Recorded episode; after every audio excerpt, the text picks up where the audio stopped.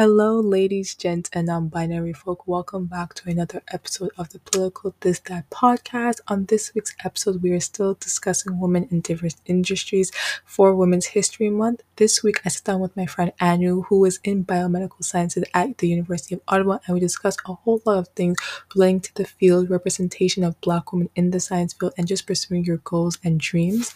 I wanted to pop in right before the episode started to give a trigger warning. There is a there is mention of suicide around the 18 minute mark, so I wanted to give the trigger warning for those who are listening.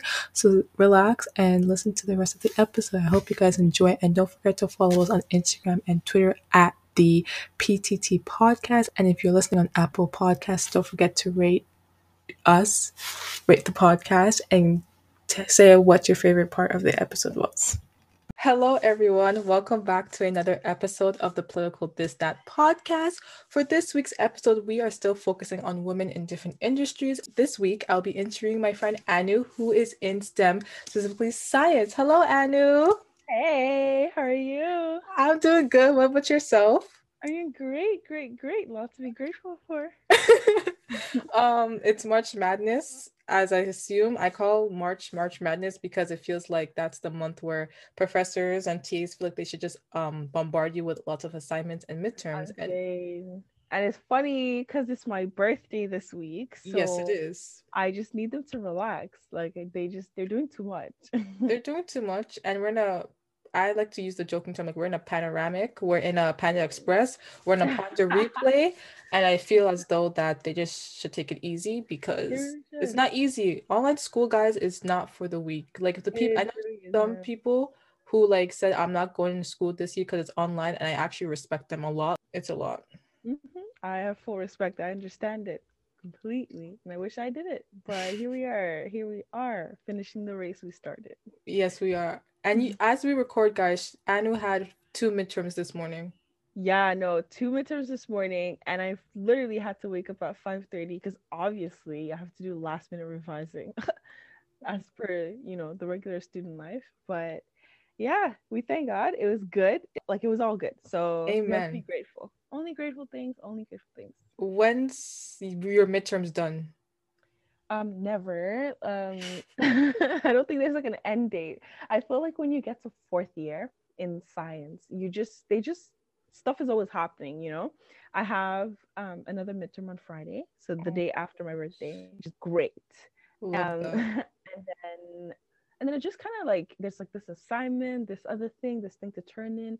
So it's just stuff is just always happening. You're just always on, you know, which is you know it's fine there's okay. never there's never a break.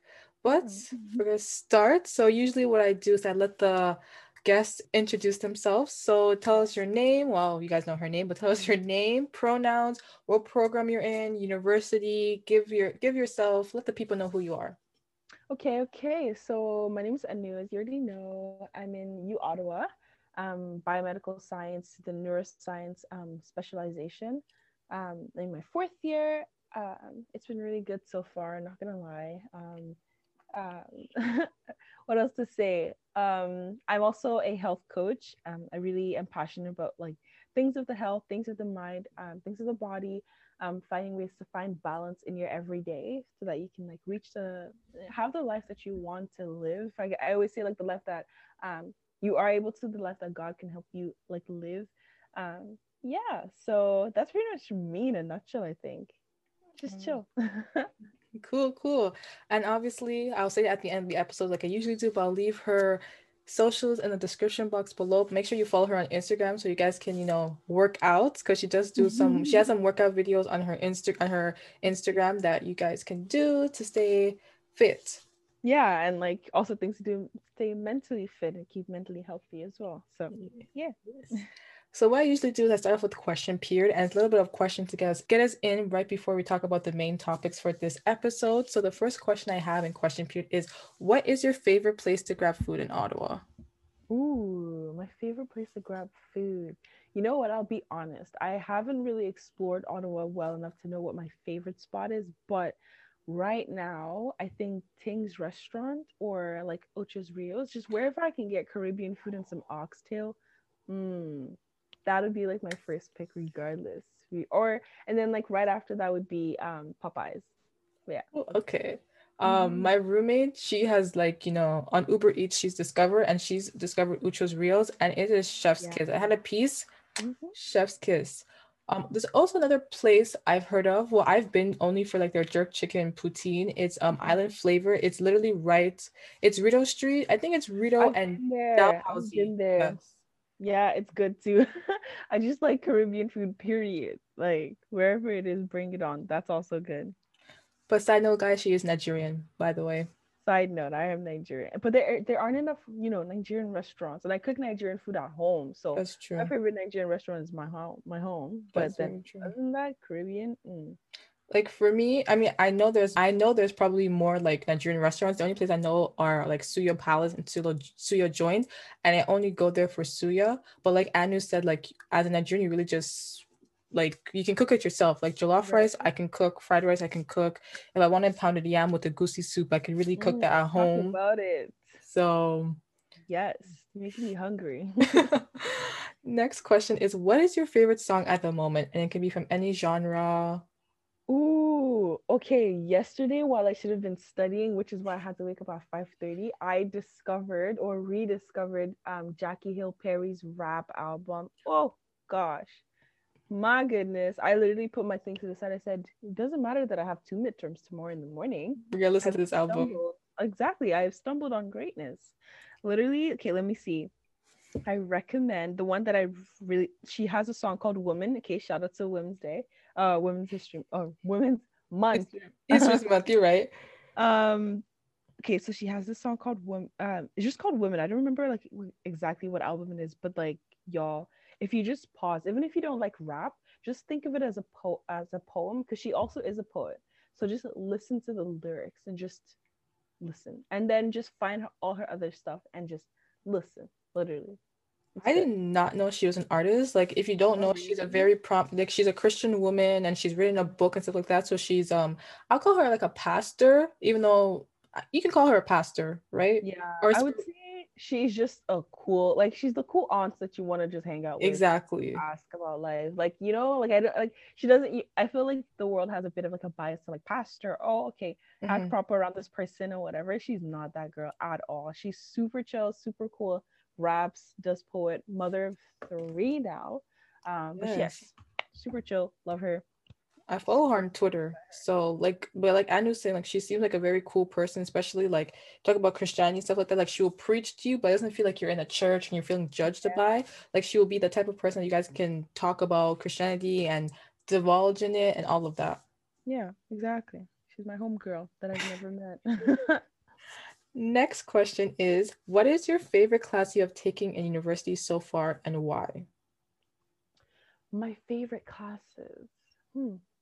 I'd say my favorite classes so far have to be the ones where I've learned about um, just psychology. So the most recent one would be psychopathology.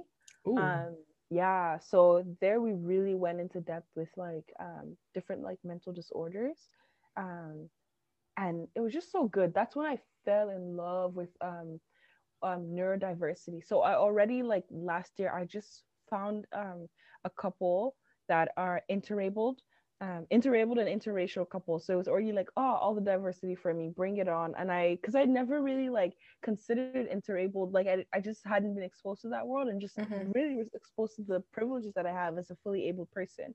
Um, so I started there, and then I stumbled upon like this course also taught me a lot about neurodiversity, and then just I just fell in love with it again because again I, I I was like I don't know I just learned about how much we our world is not catered to people that are not fully abled.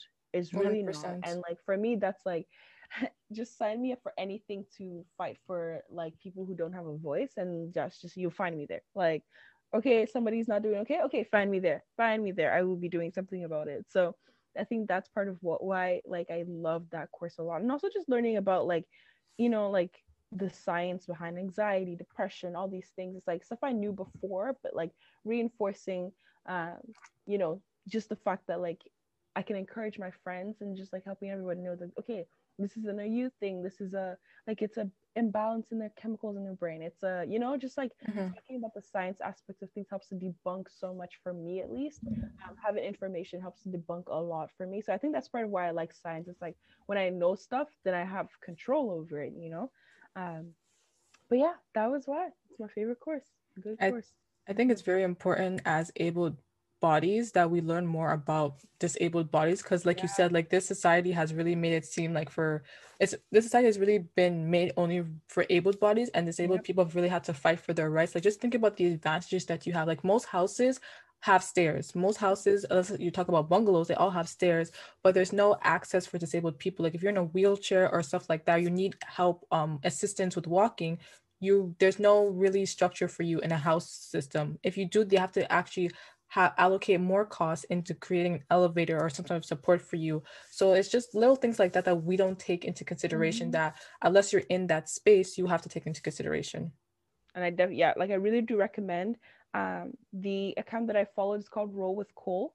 Um, just following them, they're a really fun, beautiful couple. So it's like it really is a lot of entertainment. But then again, you also, but I think by falling in love with them, you also share in their pain as well, and then it becomes important to you, you know. So I think we should all do that. And then I also follow um this account called Living with Tamara or Living with Lilac, and that's about a mother, single mother, black woman, um, who raised four kids on her on her own, and then one of them has autism.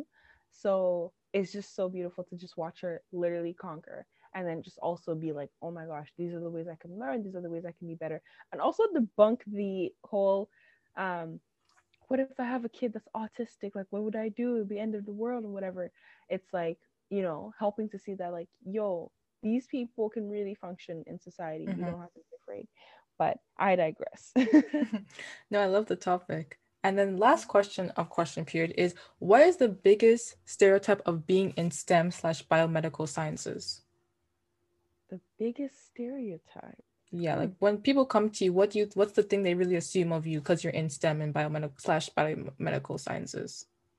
Well, I guess a bit of it is well, I think people probably assume that like it's very hard and like you have no life outside of it, or like you know what I mean? Like it's just hard to like function. I also see it more so in I feel like there's a bit of fear factor in that people can do it, but then it just has this thing about it that like, oh, you have to do a lot of math and it's scary. Um, let's start with the math part. There isn't that much math. I actually love math. Yes, I know. Okay, you're But- different then. You can't you can't say, oh, there's not that much math and then No, continue saying no, I love no, no, math. no. Because someone for me, listen, I'm in a toxic relationship with math. I like math. I took math all throughout high school because I was going through like the medical path, but then you know, Mhm. Grade 12 biochem i'm like i can't do this anymore but i took math. I actually kind of i like algebra but like Mhm. math didn't like me. So we have just decided to take a break from each other. We're not gonna go back to each other. I just have found peace Okay, leaving that toxic relationship. I Mm. found peace and i think math is better off without me. See, I okay, yes, I understand, and I've I've had to actually come to like learn and just understand that okay, so people just don't like the same, let it be, anew.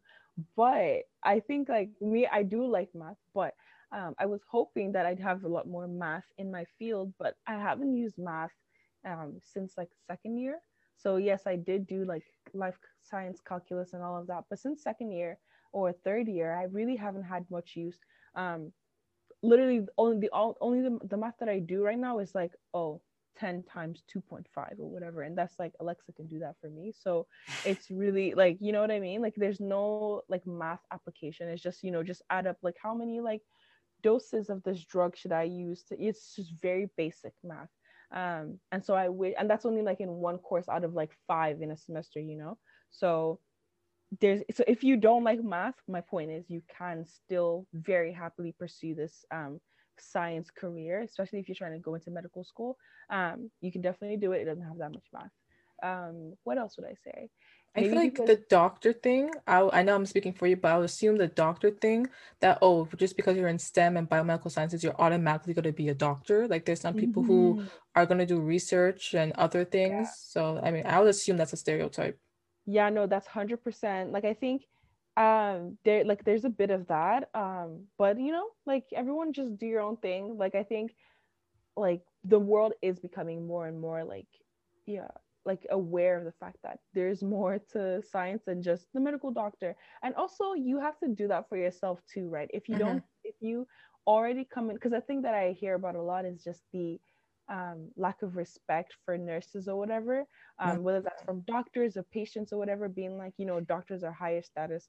Um, you have to kick off that that bias from yourself because some people don't want to be doctors, but you do want to be in the medical field. So you want to be maybe a nurse, maybe an anesthes- uh, anesthesiologist. um, it's a tongue twister. Yeah, no, everything in medicine is a, tw- is a tongue twister. But yeah, like I think first of all, you have to take off that bias for yourself and know that like, okay, being a doctor is not the highest praise, it's not the highest calling. Uh, it's not, it might not be for you. Um, and just like find, okay, where do I want to be? Is that a nurse? And that doesn't mean like you're doing anything lower. Like imagine all doctors but no nurses. What is the hospital is not to be running, you know? Um, so take off that bias for yourself and then just pursue what you want. I always find that um, people are more insecure about things that like if somebody came to me and said oh like if i was pursuing like you know trying to be a nurse and somebody said oh you just you're just going for being a nurse? Is that it? If i was insecure about that already then that person saying that would trigger me you know? Mm-hmm. but if i was secure if that was all i wanted if that was my like dream if i was excited about that then yeah that's all i want. Yes you got that right like, and i'll put that person back in their place do you know what i mean? So i always say like if you're finding yourself being triggered about something, especially like all these stereotypes, just check your own bias. Like check how you really feel about it, and then and then proceed from there. If you're really comfortable with it, then proceed to correct people and like just help them, you know, step back in line, stay in your lane, I stay in mine, and then yeah. So that's what I think. But I think the last bias that I have to it that or not I, but people assume that maybe you won't have a social life, and that's not true. That's not true. I'm even like I I yeah. You're active. You're yeah, I'm active. I have good like healthy friendships, healthy family relationships, um, healthy like I I I like started a bit of like a business thing in the summer that is on the mellow now, but like if I wanted to continue to pursue that actively, I could. Um, so don't let that deter you. You can be one of those huge success stories about like I did like full-time school and full-time business and whatever. If that's what you want, and also remember that also is not the highest calling. If you want to just do your thing and chill and be your introverted self please do that. So yeah Another thing to add to what you're talking about, like with medical thing, like I'm not in the medical field, but I have mm-hmm. a couple of friends, some of my really close friends who are pursuing the sciences and want to go into the medical field. And one thing I've also learned about the medical field is that it's not only doctors and lawyers. I mean, excuse me, not only doctors and nurses. Like one of my yeah. best friends, she wanted to do medicine for the longest time, and then mm-hmm. she hit a wall in first year where it was a tough time for her, and then yeah. she came after that like she came through it and so forth like that but she also realized that you know she wants to be either a pa or she wants she's applying to pa school dentistry pharmacy like there's so much yeah. other fields in medicine that are not just the simple like medical route yeah you know? like you could be a pa which is a physician's assistant it's not as popular in canada compared to the states but there's still like room for job growth in this country mm-hmm. you could be a dentist you can be yeah. a pharmacist i personally would tell people like if you don't like if you don't mind chemistry physics, and math, go to pharmacy school because that is the hardest. I was it's not the hardest, but I would say it's a very hard field because you're doing like chemistry or physics and all that. But the amount of money you would get at the end, I mean, I know money's not everything, but it's it will definitely be worth your time as the non-medical STEM person giving advice here. yeah, no, no, no, absolutely. Like, and even with the money thing, I also think about that, and I always say, like, like you said, money is not the absolute. Like, um, and like flexibility as well. So money is like you really again, I think it all starts with like, okay, how are you doing on the inside? Are you checking yourself? Are you being honest with yourself? If you're just doing this to make money, you won't be happy. You're not gonna be happy. You will not be happy. Um, like it gets like just um I will mention a bit of like suicide. Like the suicide rate for um doctors is really like really high. Um, so it's not some sort of like, oh, like you know, I worked through medical school, through undergrad and all of that and now I'm living the dream. It's really hard work. But if you if you like saw it to like okay, this is how I'm going to make my coin and then live my you know my best life, that might be difficult. But if you saw it as like I'm doing this because I truly have a passion um, for this um part of why I wanted to be a neurosurgeon was because um and I, you don't need some like huge moving story. You just have to know you want to be in the profession you don't want to be in the money making mm-hmm. of the profession you know um, part of why i wanted to be a, become a neurosurgeon was because i did i lost a cousin to um, brain cancer and his situation was so tough it was like um, he just had this like benign tumor that would just I don't know. It was just ridiculous, and it lasted for so long. Doctors didn't know what to do. At some point, um, my like my my cousin's family couldn't afford like the best um, healthcare options. So it was just like I just see all these things. I, I hate the fact that money comes in between someone's life. Mm-hmm. Um, so that's why I want to be a doctor. I want to be able to impose my way and say I don't care if you have any money. Like let's help you because I don't. You know what I mean? One hundred percent yeah but alongside that having like like a real reason not for money that you want to do this you also have to be super flexible um so like i don't want to like it's not like saying like med school is not for everybody or whatever because you can like regardless of what the situation looks like regardless of what your grades in first or second or third year looks like if you want to if you ha- if your heart is set on this thing go for it and pursue it. You can do it. I like I'd never tell anybody you can't. But also be flexible and like realistic at the same time. Know which one is wisdom and passion and focus versus just inflexibility and fear of changing um, like a career path. So while I do love um, the idea of being a neurosurgeon and all of that, um, I've gotten a co-op job to go into bioinformatics um, Ooh. Yeah. So I'm like, you know what, this aspect. is a great, yeah, it's exactly the technical ex- aspect and it has more math. And yeah, I'm like, you know what? I like my math. and medical school doesn't have, or like, well, where I'm at right now with uh, medicine and science, it doesn't have that much math where I'm at. And so I'm like, okay, let me check this out. Let me check this co op job, see if I like it. And if I like it, then I'm willing to do a master's in it if I like that, then I'm willing to do a PhD. If I like that, I'm willing to stay in the field. And if I don't, then I'm willing to go back and do medical school. But I don't want a case where someone else be in the same shoes, but be like, nope, this is not it. This is not the path to medical school. So I'm going to say no because it doesn't, you know what I mean? So, mm-hmm. like, there's multiple different paths for each individual person.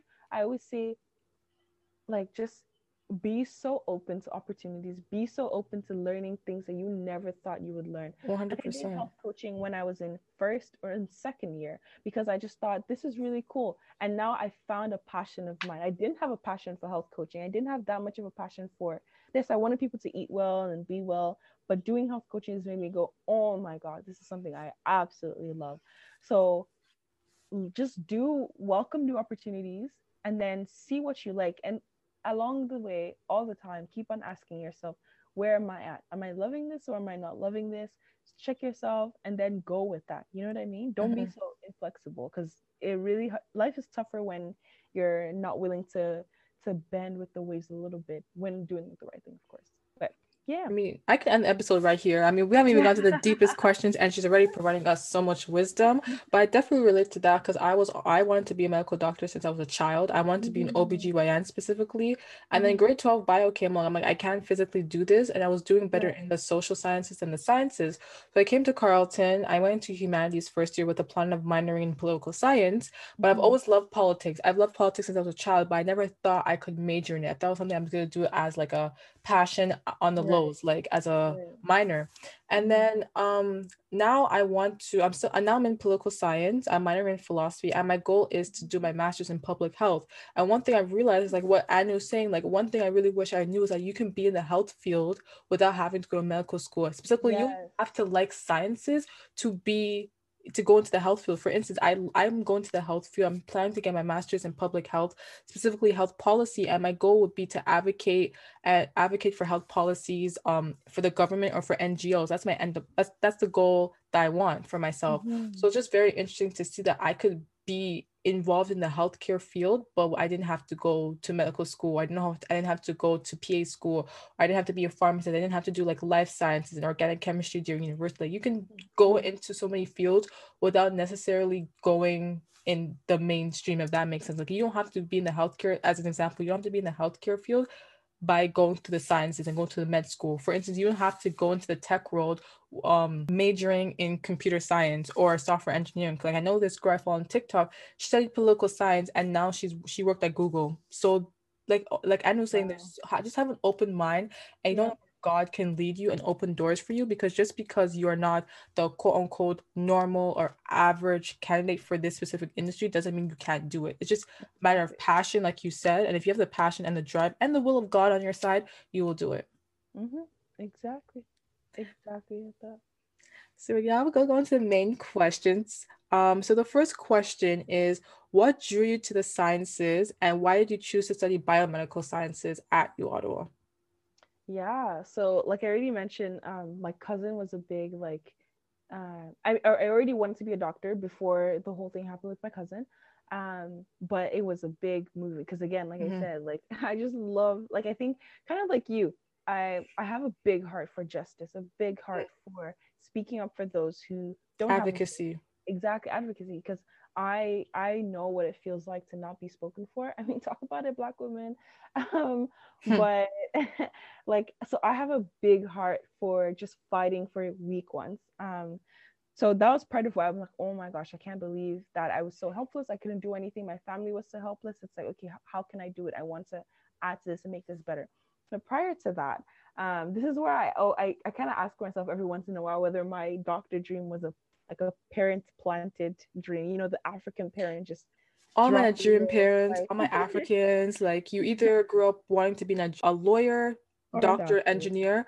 I like my backup plan if medicine didn't work out was to go to law school. So I was gonna hit two out of those three goals. But I mean, I'm not hitting those goals at all, but I'm doing what I love. Yeah. Which exactly. is the most important thing. Honestly, do you girl? so my dad bought us um the DVD. So mm-hmm. DVDs are a thing. Um, for what's are we that much old now? Like that's crazy. I know, like DVD. I know. I haven't used a single. Okay. Oh, I don't use DVDs. No, no we don't use DVDs. Like most laptops now don't even come with like yeah. CD players. You don't even see CDs. Everything's either you yeah. download it, you stream it. Like DVDs are like obsolete now. But yeah what 20 2011 they were still a thing. That's yeah. technology is also fast pacing that's beside the point of this. I'm interrupting but just to make a reference to that. Yeah absolutely. So my dad got us the um oh wow i'm forgetting his name right now. The guy who bill like, nye? The science no, guy? The guy bill nye the science guy. The guy who separated the siamese twin twins. Oh i know who you're talking about. Dr ben Ben Carson. There you go. Yes. So my dad got us the video for that. Um, and it was such a moldable moment in my my faith and my life. So part of the story that he shares was um when like if you know he was a small black man mm-hmm. who didn't have much growing up and like literally all his life it was just grace grace grace after grace 100%. i think he also had a learning disability i think he did he did yeah. and so, he. Household. I don't think he knew his father. He had a he had a brother, and yes. then ended up like going to John Hopkins mm-hmm. and studying neuroscience. Like I have his book. It's uh, yeah. I mean, besides politically, besides politics, because he did run for and was under the Trump administration. If you excuse that aspect, he's an amazing mm-hmm. person in terms of what I'm saying about grace and all of that. Yeah, no, definitely somebody that I really learned a lot from. So this is like, say, I want to say like 10 year old me um, watching all this, such a moldable moment in my faith. Um, I'm like, it's kind of like one of those moments where I don't know if you have those moments where you, it's just marked in your, like you just, oh, 100% in your history when you just like, I grew a little in that moment, that very moment, I grew, something happened. So that was part of it, actually, watching that. And when he shared the story about, first of all, I could relate with him when he said he had a learning disability because now I get good grades, but I tell you, my friends, prior to me turning, let's say 14, my grades were far, far from good. Y'all, I remember getting a 67% in an exam, coming home, and my family's like, all right, y'all, where's the wine at? We're gonna pop the wine, we're going like we're celebrating this. So that's another thing too. I tell you, you can be doing whatever the heck you want to do, but the moment that you decide I have a passion, you can turn your life around 100%. like I did. So don't let anything of your past deter you. Back to Ben Carson. So I already resonated so hard with him in the sense of like I didn't feel like I was smart enough. I didn't felt feel like I knew enough. Um, and then he shared the story about how he had a dream and how like god literally like showed him all the answers and that's part of like how he did well and i'm i'm like you know what like it helped me first of all believe in god but it helped me like be like okay this is something i love to do i love to help people i love to um, do the impossible literally. I'm very like adventurous as well. So just all of that mixed with god mixed with everything was like it just became this passion because it wasn't something i was doing for me. It was i was doing this because it was an impossible task at the moment. At the moment, I couldn't see myself actually being a doctor because I actually wasn't that smart in my mind. I'm saying, quote unquote, that you didn't feel smart because not saying you weren't smart, but you personally felt like you couldn't do it. Even yes. at that time you were smart. I think that's another thing people have to understand. Just because you feel like you are something doesn't mean you are, if that makes sense. So just because I'm in this area or you're in this season of, you know, disappointment and pain doesn't mean it's forever. It doesn't mean you're less than. Like you are a child of God. Everyone is a child of God. Exactly. So you there you are more than what you see yourself. That's, that's why I say quote unquote. Yeah, no, preach that. um, but yeah, no, it was it became this thing of like, okay, God, like I'm gonna do this with you, you know? And guys, everything and then God on top, it just becomes so much different. The times 100%. when I would have given up, the times when I didn't believe in myself, because trust me, that came very often um, the times when I said, you know what, maybe I want to just be a housewife. and you know what, like honestly, I respect housewives. I get it, and I, you know, every once in a while I get that that uh that uh urge. But then it's like just mixing God in there, and it's just like, okay, remember what you set out for. Remember what you want to do. Remember that I'm helping you. Remember you're not doing this alone, so you're not doing it by your own strength. I'll protect your mental health. Don't worry about it. Like, let's go. Don't you know? worry about it, sweetheart. Don't worry about it yeah so that's kind of why i decided to venture into this because i just watching that plus my cousin plus all of that just became like okay god i want to do the impossible and i want to do it with you. And obviously i know that there isn't just in, like um, I, I tend not to focus on like the negatives you know because mm-hmm. that never helps anyone to be motivated but i'm also a very challenge driven person. So i also wanted to be like put more black people on the map put some black women on the map. So that's part of why, like right from a young age, I just wanted to do it because I just knew already this is already a white men dominated field, right? Ben Carson at his time was just surrounded by white men. Um, so he was the minority then. So I'm like, okay, let's have more black people and black women, and I will lead the way. Let's do it.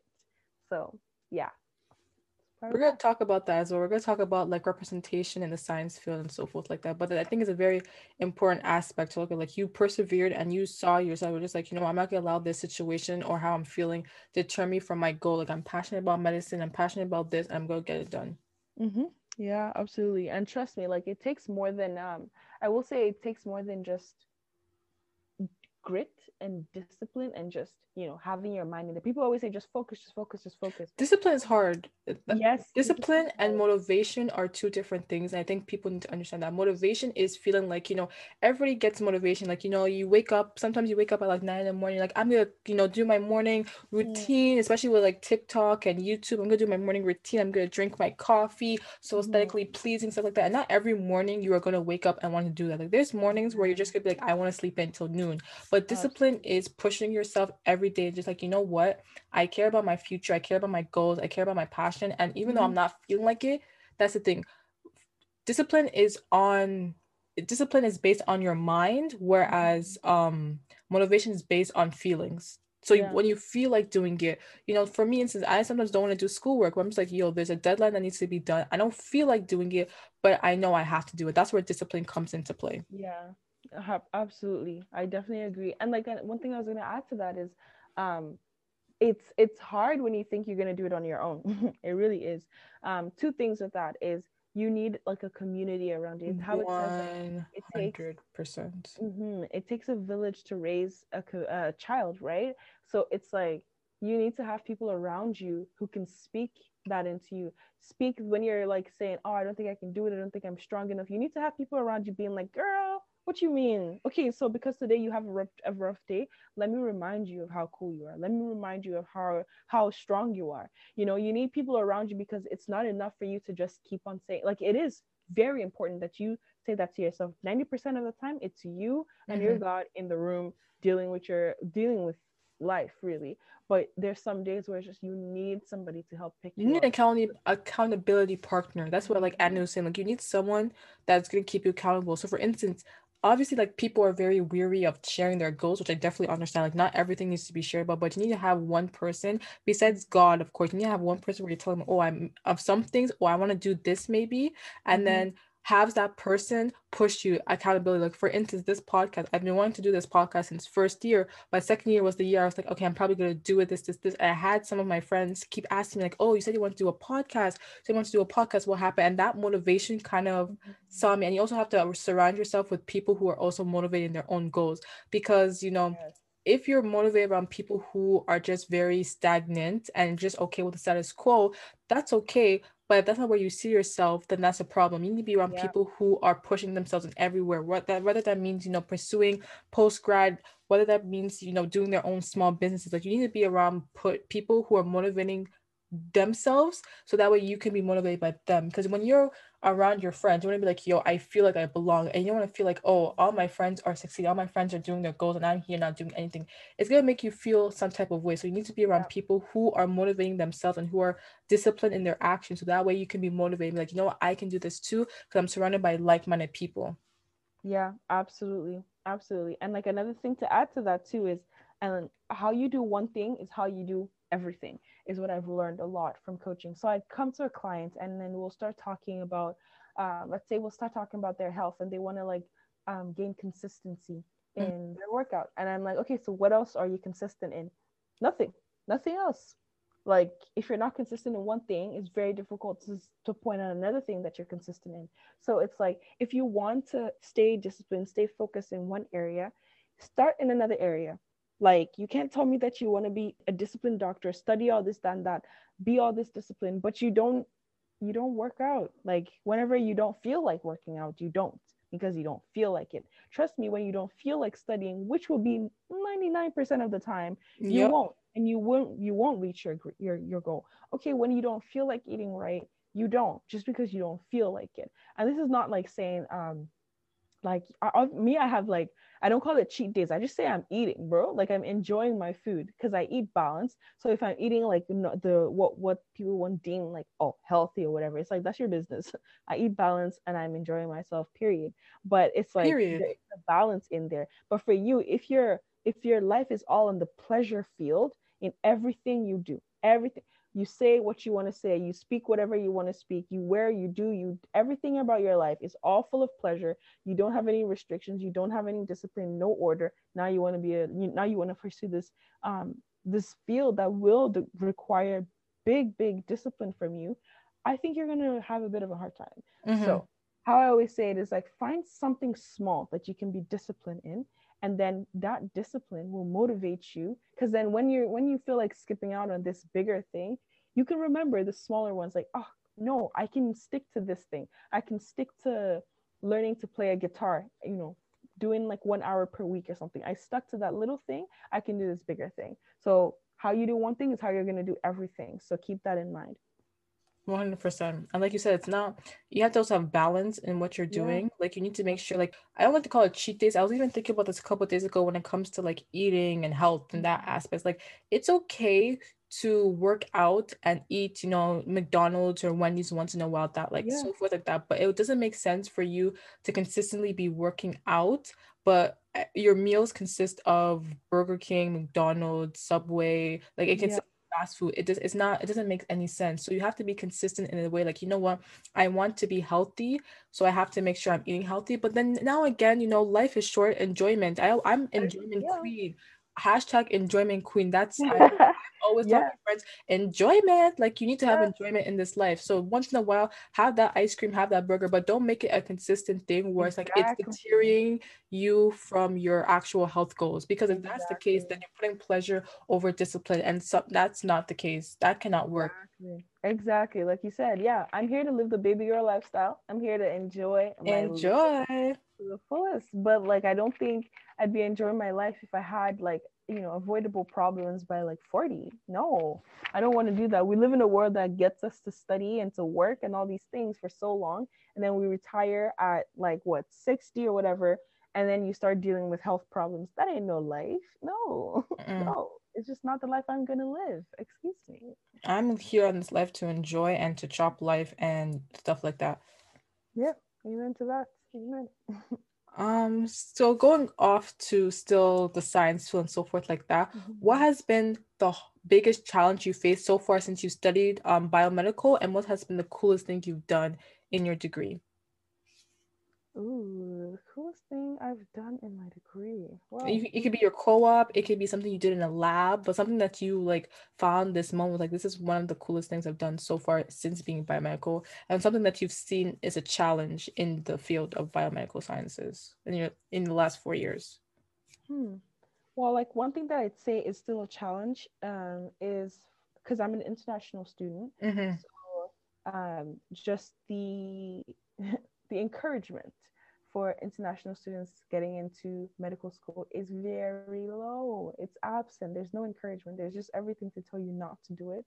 Um, so the barrier for international students to get into med school is very high. The tuition fees are astronomical. Already, yeah. So tuition fees for international students for undergraduate is astronomical. That one's astronomical come to medical school. It's, it's, like astronomical on steroids. Yes, y'all just thought I robbed the bank or something. Like, where do y'all think these funds are coming from? Like, Literally. let's say I like I just know like I'm not an international student, but I've seen the cost, and I'm just like just tuition alone. It's three. It's literally three times as much as a domestic student will pay. But just tuition, we haven't included flights because they're mm-hmm. international student. We haven't included housing. We haven't included healthcare. We haven't included, you know, mental health, nothing. all of that, like all of those are allocated costs. So it's kind of like a sense of also privilege in a sense. Like you have to be somewhat privileged to even be able to afford that luxury because you even pursuing higher education at a different country than where you're born from is seen as a luxury because of the cost associated with it, which I don't think should be fair whatsoever. Yep, absolutely. Yeah, we'll talk about that another day, but um, um so that's a big problem i would say but that's not exactly within like that's not a medical science problem. It's just the structure of mm-hmm. cities and all of that. Um something cool that i've done hmm i actually i, I don't know. It's hard to say. It's almost disappointing to say like oh my gosh have i done anything cool? Um i've had co-ops so mm-hmm. that's been nice. I think like definitely if you have the opportunity do co-op. It helps you bring your education to life. So that my co-op experience is, has, was really cool because yeah like i said like everything that i was able to do that i was learning theoretically at school i was able to bring that to life right? So actually working with cells. So i guess one thing that was cool that i did was i actually um i don't know if i'll sound super nerdy now but okay so my project um if co-op is basically developing cancer therapies uh, using virus um, to attack tumor cells. So Ooh. yeah, so I guess I was hoping to engineer that and just like um, find how like just help it. I don't know how to explain it without mm-hmm. sounding super nerdy and losing a lot of people. But yeah, that's what I did. I was helping to fight cancer. Yay, finding the cure for cancer. Even though there isn't just one cure. But from what I understand, from what I've learned, um, there isn't just cancer isn't just like the flu or is it isn't just like a headache you know cancer is like a broad term for a million different types of cancers a million different causes of cancers um, because it's so dependent on each person's genotype and each person's mm-hmm. person's um, genotype really it's so like there isn't just you know what i mean there isn't mm-hmm. just I don't think there's some universal cure, but maybe, maybe there is. I'm gonna listen to the scientists. I'm gonna listen to someone who's biomedical sciences over me. Yeah, because the one thing I did though find out like that the reason why I don't just say no, that's impossible, is that um diabetes shouldn't be like a big deal anymore. Mm-hmm. Um, when insulin, which is like you know one of the things to really just help that, it when insulin was developed, the person, the people that developed it, they sold the patent for one dollar. It was at two dollars. Like, oh yes, that, that was a long time ago, but it was sold for two dollars. Why? The sole purpose is because so many people were dying of diabetes, so it was meant to be cheap, cheap, cheap, so everybody can have access to it. Now I'm hearing that people have to skip out on insulin doses because they can't afford it. So that's what I do believe. Yes, and it's because um I think it's like only three companies have the patent now, and so only like they've uh, monopolized this thing and they're selling it for ridiculous prices. So that is messed up. 100% messed up. 100%. And that's something that I want to go into as well to see how I can like fund a like Samaritan pharmaceutical company so we can actually Ooh. stop this. Why are people dying because you want to make more money? It's yeah. So I don't I don't put it past the capitalist, even though, yeah, whatever. Lots of politics. Lots of it. So you talked to us about like the coolest thing you've done and some of the biggest challenges. And so going off of the biggest challenges, like we kind of you kind of mentioned earlier in this episode, it's like wow, we're start talking about like representation in the STEM field because we don't see enough women as it is, and we don't see enough Black women in the STEM field. So I'm just gonna kind of leave. I'm gonna have like a couple of questions that you can answer. But um, how do you feel about the current representation in the sciences so far? How have you navigated um microaggressions in the science field, and what more do you think can be done to ensure that science the sciences is more welcoming for Black women? Beautiful questions. Okay, so one thing I really say, as per um, the representation aspect of things, is uh, while it may be true that there are more um, maybe like white men in the field than are black women, I always say choose your perspective. I choose like it's like you get to choose the radio station you're tuning into. Mhm. I choose the radio station that has people like Anita Phillips, that has people like um, ah, I forget their names right now. I don't know why I'm forgetting everybody's name, but basically people that are maybe not everyone black, but women, mostly women in the field, in medical um, in in medical science, uh, neurosurgeons, neuroscientists. Um, just all the people that I can look to and learn from. Those are the, so when I think of like what is the medical field for me, it's surrounded by people. I know a black Nigerian neurosurgeon, so that's how much like I I choose to fine tune my focus. I'm not focusing on how much representation I don't have.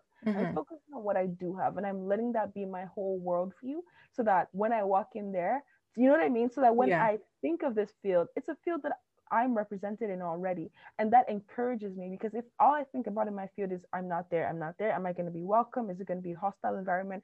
I'm going to scare myself out of it. Mhm. Or, or one thing I would do is I will prime myself to be to like I would I would I will convince myself that it will be a hostile environment subconsciously so that when I do get into there all I can see is microaggressions.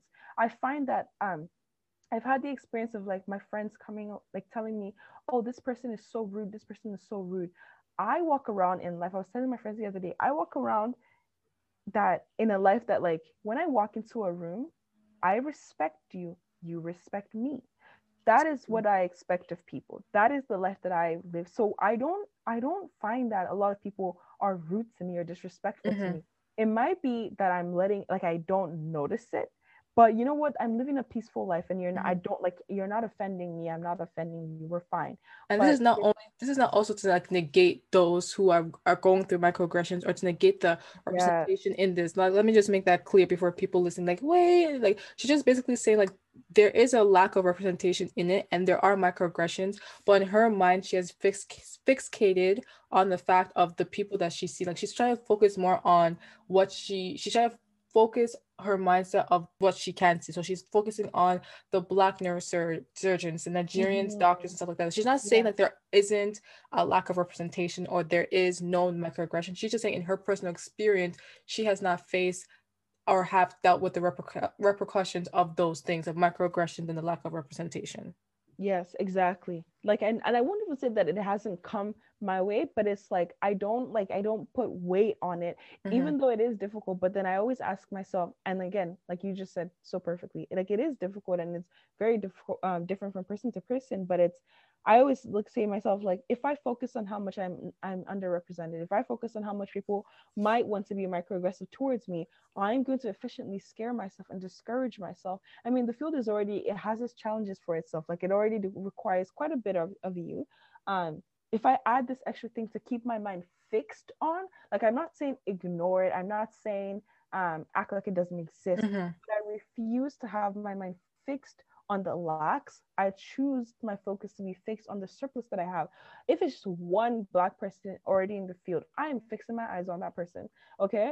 And I will go with that. We're going to go through that path that you have created, that motivation that you have created for me. I'm going to ride that wave rather than being constantly deterred by the fact that 99% is not 99% of the people don't look like me if that makes any sense. Mm-hmm. so and there's a way to do it like you're just talking about like when you're talking about lack of representation it's a big thing and but there's different ways to navigate. So there's one way of navigating saying like oh my gosh like there's no black people in politics there's no black people in science. That that's one way you can look at it. Or you can look at it and say you know what? There are lack of black people in specific field but what i'm not going to do is i'm not going to allow the lack or the less of black people no the lack of black people in the specific industry deter me from pursuing it. That's what she's trying to say. Mm-hmm. and she's just making it seem like you know what? I'm going to focus on the one person that's there. Because when all of us unite and that's, that's another important aspect. When us black people in these spaces that are were not built for us these institutions did not think of us at all. Some of these institutions did not think of us as humans but when we come together and when we unite as black people and stand against these institutions that's where change can be and we actually have to come yeah. together and unify. So if i see one black person we have to stick together. It's not like oh we're not mm-hmm. enemies we are skin folk. We are together. We're brothers and sisters. So when you go into these spaces i feel like oh that's another lot of that's another thing. Marginalized communities black people black women especially do is like when we go into these spaces and we see that we are one of the only people we go towards people resembling us. So if i go into when i go into these political fields i try to look for the black women.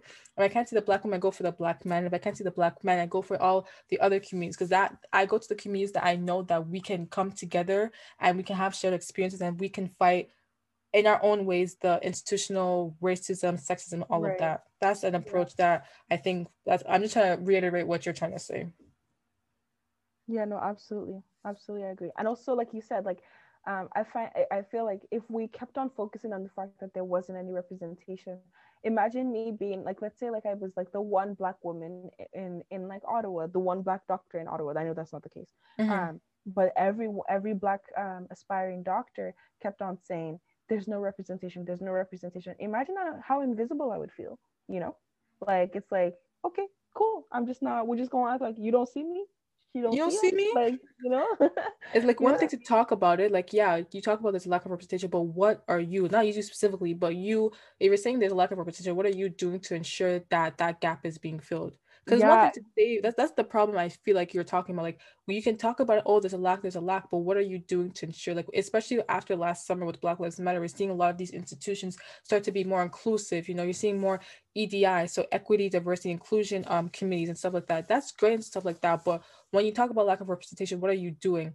Are you ensuring that there are more representation in your fields and when you allow when you get these black people or these people from other marginalized communities in there are you ensuring that they're in these safe spaces? Are you ensuring that when they come to you saying oh i have felt a microaggression or someone made this racist comment to me are you on their side? Are you making their concerns feel heard or are you just negating them? Because that's a problem people feel like if you if i come to you and feel like uh, my feelings are not being validated i'm not going to feel safe in the space and i'm going to leave. And that's i think another problem we see in a lot of these industries is that black people like i always say that there's not a lack of black people in these industries it's just that are you and are you as a company as an institution are you actually actively getting these black people and you yeah. are you making their experiences valid and safe that's the problem mm-hmm. i that there yeah. is.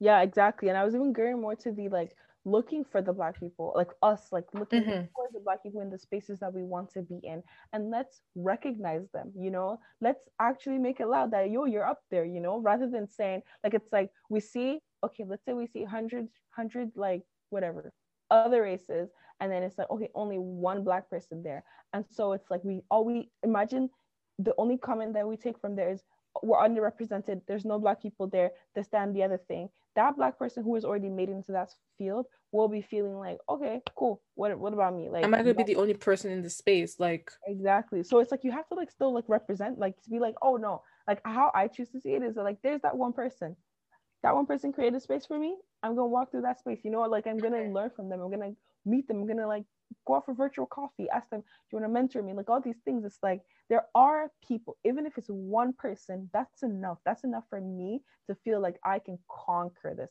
Ben carson was who did it for me. He did it and he had all these challenges growing up.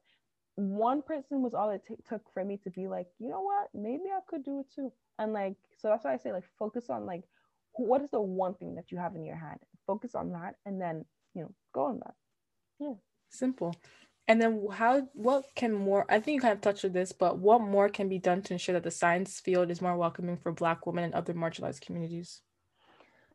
Ooh, what more can be done? Um, definitely just like managing those tuition fees better. Really, um, it's really ridiculous for the international community. Um, but like you said, really, just like having like actual student bodies and actual like staff bodies that um actually care, that actually listen um, to the students. And I will say, like, thanks. Honestly, that's one of the benefits of 2020. Like, people are more willing to listen. Um, so just being more willing to listen to their concerns because everything is individual, right? I, I don't want it to be like, oh, like this is what the black community needs. So it's like every black person is very different. Mm-hmm. Every black person's individual. Um, so it's like when a black person speaks or when um, like a um, black or indigenous person of color speaks, their experience is different. Their experience is unique. Their experience is valid. Um, so it's like just places to listen and just just witness them really, and then see how we can come to a conclusion, come to um, an understanding is the main thing that I'd say really.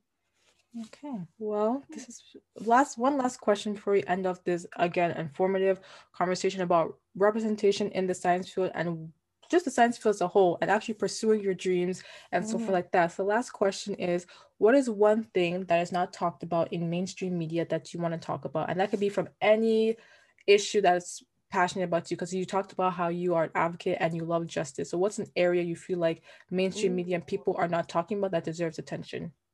Hmm. Okay, I already talked about diversity, um, interable diversity. Uh, sorry, uh, disability rather. Um, I already talked about neurodiversity. I think one thing too that boils my heart is the lack of um, proper mentorship, proper um, well, how would I say leadership? Leadership, yes, proper support for boys for boys who become men because we all society and i'm not saying this is the women's fault at all because obviously women we have had our battles and we deserve to be appreciated and we deserve to be literally we've we like there's no excuses. Yes, but ma'am. men are it's, it's a lot to talk about a lot to unpack but there's no support for them as boys. They're pushed into the society where they're forced to be macho you know hyper masculine men. They don't understand what emotions are. They don't understand anything and now they become jerks as men. And that's what yeah. we have in society. They don't have anybody um there isn't like I, I also want to call out men. Yes men who are good men need to come down and support and mentor boys in society. Otherwise this whole men are trash thing is going to be a cycle from generation to generation. It's a song we're singing forever because nobody is stepping in. We're just calling out the men for being trash.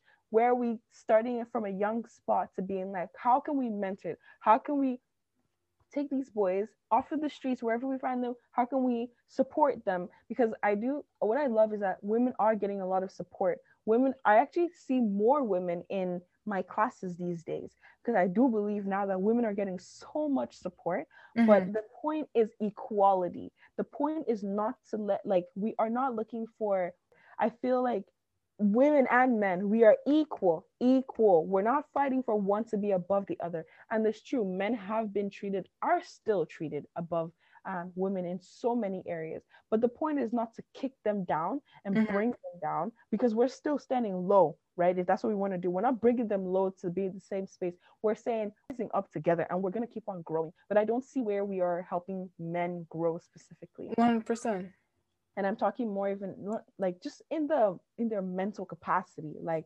expand your mind expand your heart expand yourself. Um so yeah i just think there needs to be better support for men for boys really. I'm just thinking of little brothers the boys yeah. need that will grow to be men of the society. What can we do now um, to support them? So that it's not the same old same old song 100% like at the beginning of last month when i started black history month when i started my black history month episodes i had the first two episodes i have were black men and mental health and i had ezekiel one of our good friends on it and it's very important that we talk about it because i feel like society does not talk about black society does not talk about black mental health as a whole both for women and men but i do mm-hmm. feel like when it comes to men men are not given the chance to show their emotions and talk about it which is a problem in itself. I feel like mm-hmm. society has both black men and black women, I feel like society has made it seem like we are emotionalists, we can't mm-hmm. be vulnerable, and we have to be these hard figureheads, which is not the case. Like we are human beings, we have emotions, we're vulnerable. The yeah. system has, you know, done us so dirty, and we want to voice our opinions, and we can't do that without seeming aggressive or angry, so forth like that. When it comes to black men, they kind of have this stereotype over them, and they can't voice their wrongdoings, or they can't voice their feelings or their emotions, and it's seen as it sadly turns into anger and it turns into suppression. So I definitely advocate for what you're talking about. Like we do need better support for Black boys growing up and giving them the spaces. Like you know what, I'm going through this. It's okay to cry. It's okay to talk about it without yeah. I think that's a very important thing that needs to be talked about.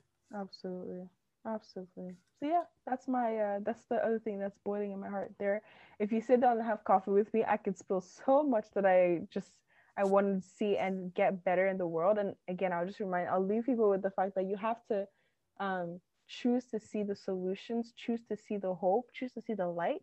Um, because I could focus on the fact that like, oh, men are trash, or the system is trash, oh, this and that is trash, and just make myself depressed. Or I could focus on, you know, the one person that's there representing me, the the, the solution. How can we better support men, and all of that stuff, and then just, there can be joy. This is a joyful thing for me. This is a hopeful thing for me. Almost a lot, lot of time it feels like it's impossible, but I'm like, you know, I got God on my side. He gave me this passionate heart, and so He'll be the one to sort it out as long as I'm just here, you know. So yeah. Amen. And that concludes this wonderful episode of Women in Science with Miss Anu herself. I am thankful that you decided to dedicate an hour for this episode. I really hope that all the people who are listening to this episode learn something, especially along the lines of like pursuing your goals and passions. I feel like that conversation we had was very um, impactful. But I'm gonna mm-hmm. leave all her socials down in the description box. Make sure you follow her. Make sure you follow her health fitness page. I'm gonna also add some of the um people she talked about, the people, the interabled people. I think that's another important thing. But thank you so much, Anu, for being on this episode with me. Absolutely. Really, really enjoyed this. Thank you.